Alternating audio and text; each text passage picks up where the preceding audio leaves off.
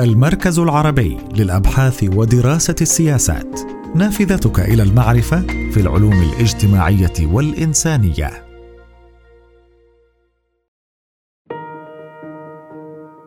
كيف تنظر فرنسا إلى القضايا العربية على أبواب الانتخابات الرئاسية؟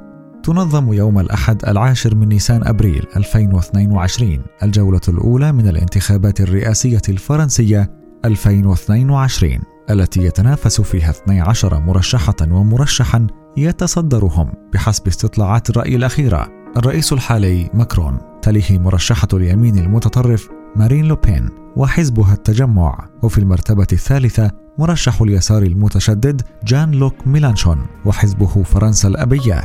ويتنافس على المركزين الرابع والخامس مرشحة اليمين التقليدي ألديغولي فاليري بيكريس وحزبها الجمهوريون. مع مرشح اليمين المتطرف المنشق عن التجمع الوطني برئاسة الصحفي الجدلي إريك زيمور وحزبه الاستعادة.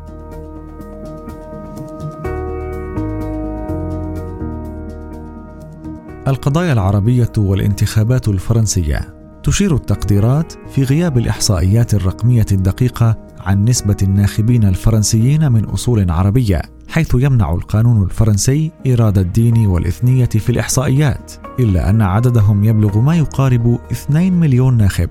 في المقابل تعزف أغلبية البرامج الانتخابية لمختلف المرشحين عن الاهتمام على نحو واضح ومحدد بهذه الجالية كما أن الاهتمام بمسلمي فرنسا وهم إضافة إلى العرب ينتمون إلى مكونات أخرى إفريقية وآسيوية يبدو أيضا محصورا في مرشح اليسار المتشدد ميلانشون. في العموم وليس في الحملة الانتخابية تحديدا وتعتبر مسألة فلسطين والثورات العربية مقياسا اساسيا لتقييم السياسات العربية لكل من المرشحين الثلاثة الأبرز. القضية الفلسطينية وموقف المرشحين منها. تميز الموقف الفرنسي تجاه القضية الفلسطينية من بقية الدول الغربية منذ أن أعلن الجنرال شارل ديغول عن موقف واضح مندد بالاعتداء الإسرائيلي في عام 1967 وبعد أن حازت إسرائيل دعما لا مشروطا وصل إلى تزويدها بتكنولوجيا صناعة القنبلة النووية فرنسيا تغير الموقف مع حرب حزيران يونيو 1967 إذ بدأ ديغول بالتقارب مع الدول العربية ووصل الأمر بمؤيدي إسرائيل إلى اتهامه بمعاداة السامية وفي عام 1974 اعترفت فرنسا بمنظمة التحرير الفلسطينية عضوا مراقبا في الأمم المتحدة وفي عام 1982 عبر الرئيس فرانسوا ميتران أمام الكنيست عن تأييده قيام دولة فلسطينية. وقد أيدت فرنسا عضوية دولة فلسطين في منظمة الأمم المتحدة للتربية والعلم والثقافة اليونسكو في عام 2011 وصوتت أيضا لصالح عضوية السلطة الفلسطينية مراقبا في الأمم المتحدة في عام 2012 وبذلك على الرغم من تكرار التأييد شبه الإلزامي لدولة إسرائيل وأمنها حاولت الدبلوماسية الفرنسية أن تتبنى موقفا متمايزا فيما يتعلق بالمسألة الفلسطينية. وقد عبر ماكرون في أكثر من مناسبة عن تأييده إسرائيل مع الحفاظ على خطاب فرنسي تقليدي يؤكد لفظيا حقوق الفلسطينيين الشرعية في بناء دولتهم المستقلة. ما فتئ ماكرون يكرر في أكثر من مناسبة أن معاداة السامية ومعاداة الصهيونية هما عدوان للجمهورية.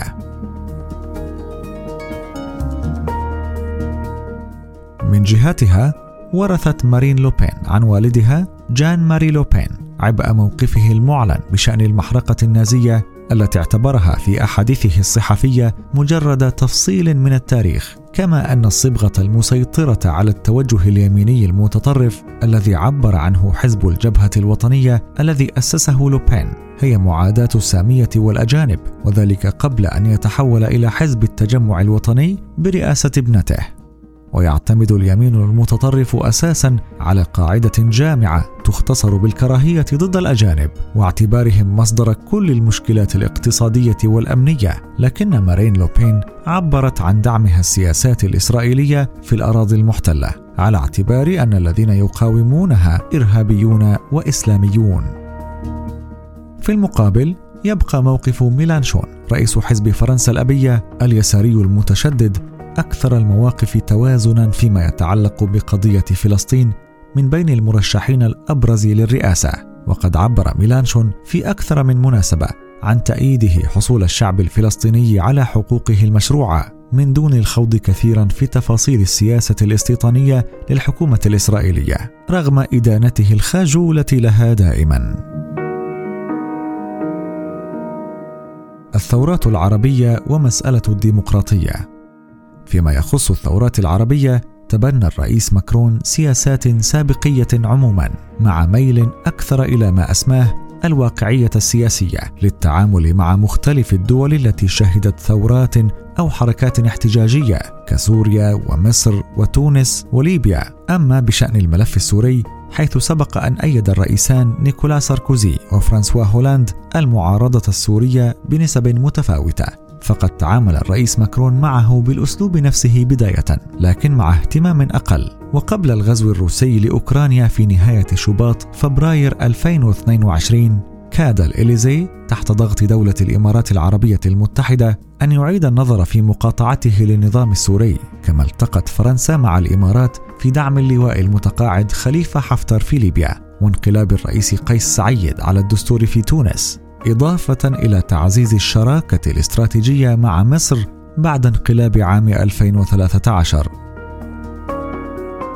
ابتعدت مارين لوبين مرشحة اليمين المتطرف ورئيسة حزب التجمع الوطني عن الخوض كثيرا في الملفات الخارجية إلا أنها دعمت مواقف الرئيس عبد الفتاح السيسي المعادية لتيارات الإسلام السياسي في مصر وفي ليبيا وهي أيضا تقف موقفا متطرفا تجاه الثورات العربية لارتباطها العضوي باليمين المتطرف الأوروبي الذي لطالما دعم المستبدين في المنطقة العربية وعلى رأسهم بشار الأسد.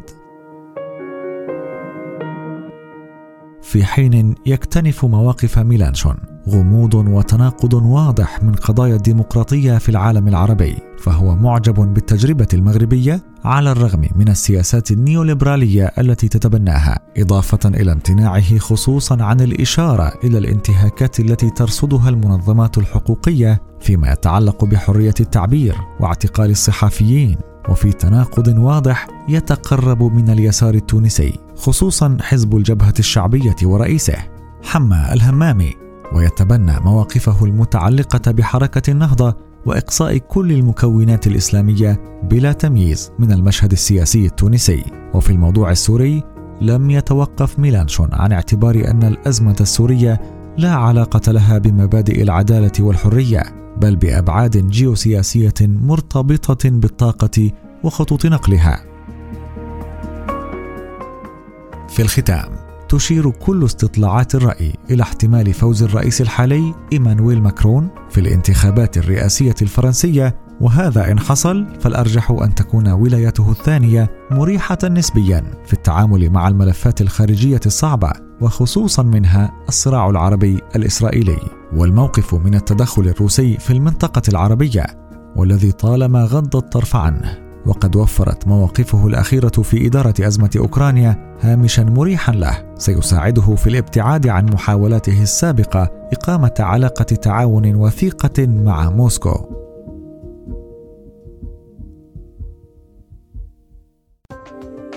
لمتابعة أخبار المركز وفعالياته تجدون تفاصيل المواد والأبحاث في وصف الحلقة على منصة البودكاست التي تستمعون منها وموقعنا الرسمي.